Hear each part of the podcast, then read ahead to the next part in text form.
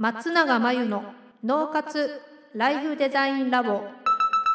松永真由の脳活ライフデザインラボをお聞きの皆さんこんにちは。メンタルコーチの松永です。皆さんこんにちは。インタビュー担当の富田です。この番組ではあなたが望む人生をデザインするために脳と心の使い方を知って生かすためのヒントになりそうなお話をお届けしています。週に1回月曜日に配信中のピンポン Q&A のコーナーでは日常生活ビジネスでよくある悩みや相談者の方から寄せられた質問について解決のポイントをお話しします。今週の質問はこちらです。人事部に所属しています。在宅ワークでコミュニケーションが希薄になっていて社内にワンオンワン制度を導入しているのですが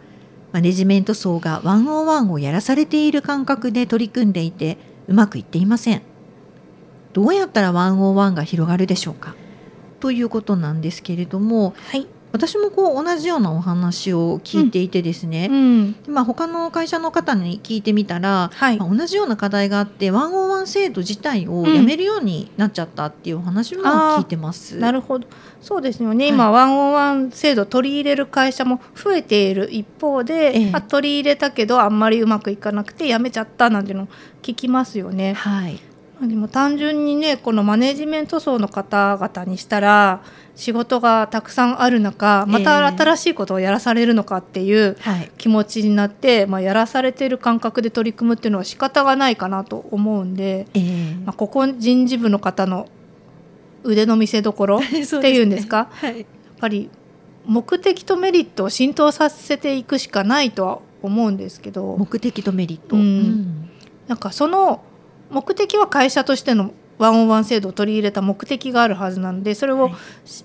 認知していただくのと、ええ。えメリットとしては、うん。えっと、それによってマネジメント層も楽になるんだよっていうかうん。ワンオンワンをしっかり機能させると、うん。会社が良くなるだけじゃなくて、えその部下の方も良くなるうん。しうん。プラスあなたも良くなるっていうか、うん。楽になるんだよっていうそこのメリットが伝わったらね、うん。きっと、うんじゃあやるかってなると思うんで はい、やっぱりメリットをワンオンワン制度を取り入れてどういうふうにそのマネージメント層やる側のうん仕事が変わるのかっていうのをしっかり見せてあげるっていうのがまあ人事部としてはこうやるべき仕事かなと思うんですけどーはい、もう一個は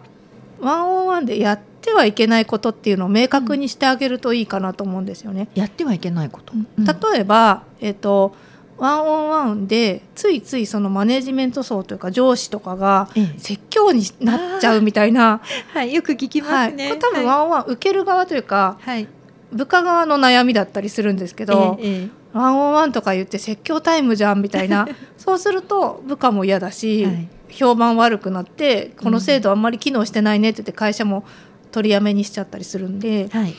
説教の時間じゃないよとか、うんでうん。あとは、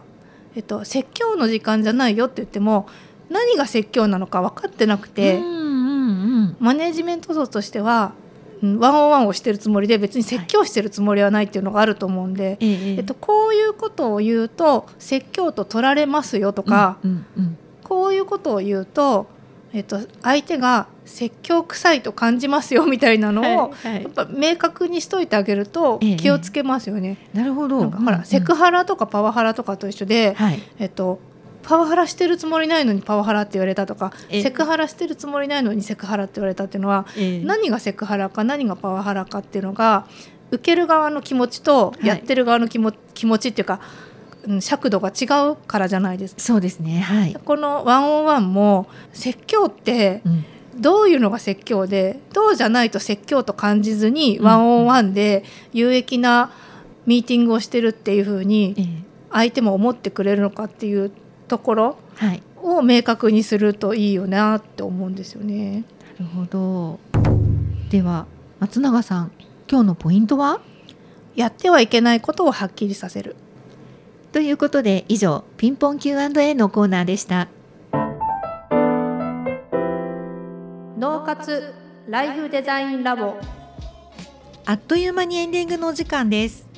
最後に松永さんの活動について教えてください最高の働き方が見つかる脳と心の使い方というテーマの対談動画を無料で公開しています仕事のモヤモヤを解消し生き方と働き方に一貫性を持たせるためのヒントがきっとつかめるはずです。概要欄に URL を載せていますので是非登録してみてください。それでは次回の脳活ライフデザインラボでまたお会いしましょう。